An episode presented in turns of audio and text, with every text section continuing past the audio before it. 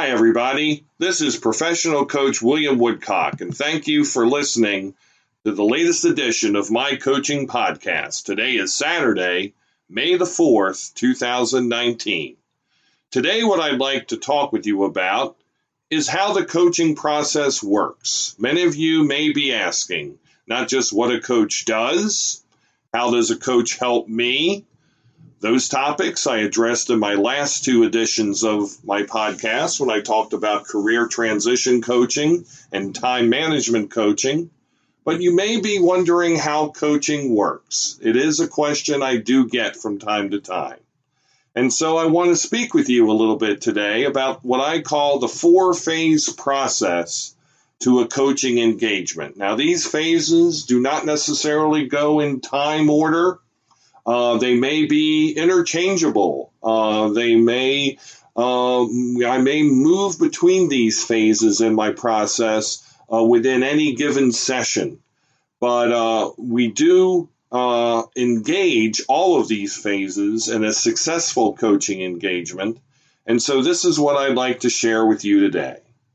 The first phase is called the clarity phase. This is where I get information from you as my client about what it is you're exactly looking to do, uh, what your goal is, what your present state is, what your future state is, also some logistical details, what your time frame is, with whom do you feel that you would need to interact with in order to achieve this goal?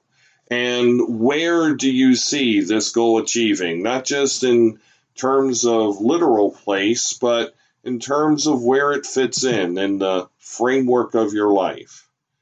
So you may, may you may have noticed that there is a big W question that was not included in phase 1.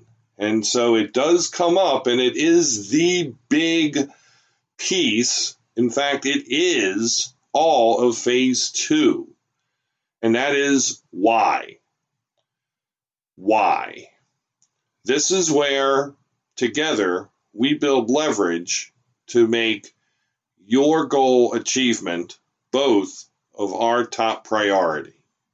This is where we find out your motivation.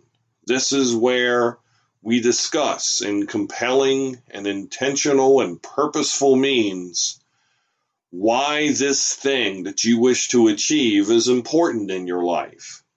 And there's very strong chances that you may not understand the magnitude of what you're undertaking until you actually get it out of your system until you actually discuss it and until you actually work with a personal coach about it. So, this is a very important phase, and this is something that is looked into in almost every coaching session I have ever conducted. That why, you know, why are you doing the thing that you wish to do? We then move into phase three, and phase three is kind of a lengthy process, uh, but it's also a necessary process because just as we want to figure out the why, the other question we need to ask is the how. Uh, so, phase one, we're looking at logistics, we're looking at the what. Phase two, we're looking at the why. Phase three, we're looking at the how. We're looking at how we break down achieving your goal into smaller bits. We look into what your uh, intensity level is in terms of getting this goal done. Uh, we look into wondering if this is a stretch goal or if this is a goal that is based around prior achievement. We look at the steps that are needed to achieve that goal, and we look at the format of those steps and how we lay it out. And we also figure out a schedule. We also figure out how we look at those steps. When are they going to start? What does success look like? What is an outside time frame for these goals to take place? And then we also look at feedback. We do continuous feedback, monitoring, and review of how you're satisfying your goals. We look at possible detriments. We look at barriers. We look at things that may be causing interference to your achieving your goals. We look at your risks and we look at how to mitigate them. We look at your opportunities and we look at how to take advantage of them. And we look at your resources, whether you need more time, more money, um, whether you need to increase the scope or maybe reduce the scope of your goals. So, this is all part of that strategic process. This is very similar to the project management process, of which I am extremely familiar. And this is all part of phase three of our coaching process, which is strategy. Phase four, I like to call the lockdown phase. So, this is the phase in which we decide to visit commitment level. Does this fit within the framework of your life?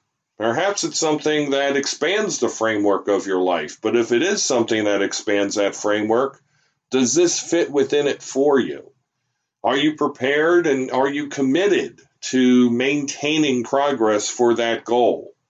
And what does good look like? What does what evidence exists to show to yourself?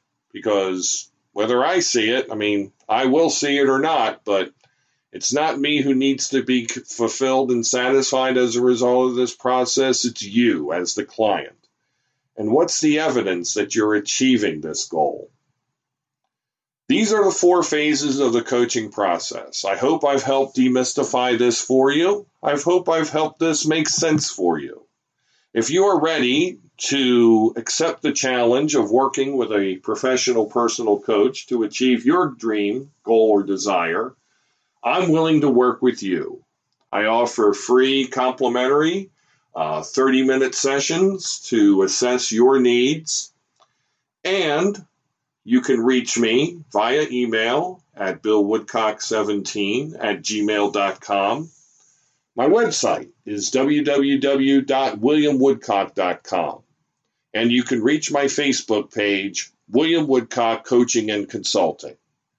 I hope this has been helpful to you. My name is William Woodcock. I'm a professional coach in Howard County, Maryland, but I'm available worldwide. I hope you've enjoyed this edition of my coaching podcast, and I hope you have a wonderful day. Take care.